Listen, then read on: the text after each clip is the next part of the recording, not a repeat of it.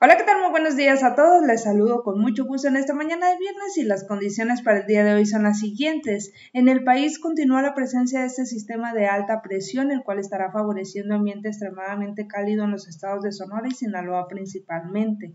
En otra instancia, los estados cercanos al Océano Pacífico, así como también la zona del sureste de México, se verán afectados con lluvias acompañadas de descargas eléctricas y fuertes rachas de viento, así como también en los estados cercanos a lo que es la Sierra Madre Occidental y el noreste de México. Estas lluvias estarán favorecidas por diferentes sistemas tales como el paso de la onda tropical número 28, canales de baja presión en el país, ingresos de humedad de ambos océanos y una zona de inestabilidad atmosférica frente a las costas de Jalisco y Colima.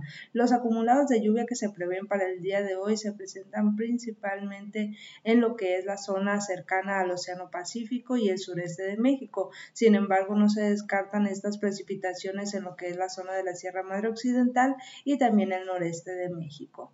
Para Jalisco el día de hoy se prevén tormentas de manera dispersa en gran parte del estado, presentándose hacia el final de la tarde. En lo que es el área metropolitana de Guadalajara el día de hoy se espera que estas tormentas lleguen al final de la tarde también y que puedan estar acompañadas de fuertes rachas de viento. Las temperaturas máximas que se esperan para el día de hoy entre 29 y 31 grados. Hacia la amanecer del día de mañana se esperan temperaturas mínimas entre 17 y 19 grados y se espera nubosidad dispersa en lo que es todo el estado.